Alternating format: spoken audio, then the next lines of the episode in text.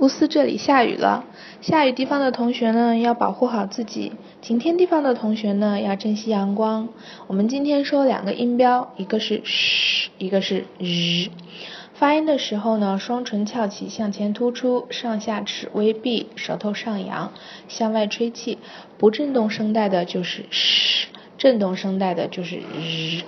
在汉语里面没有和这两个音标对应的音，但是 sh 非常像我们让人 keep quiet 的时候发出的声音日比较像汉字日前半部分的这个声音，但是呢并不一样。我们再体会一下 sh r。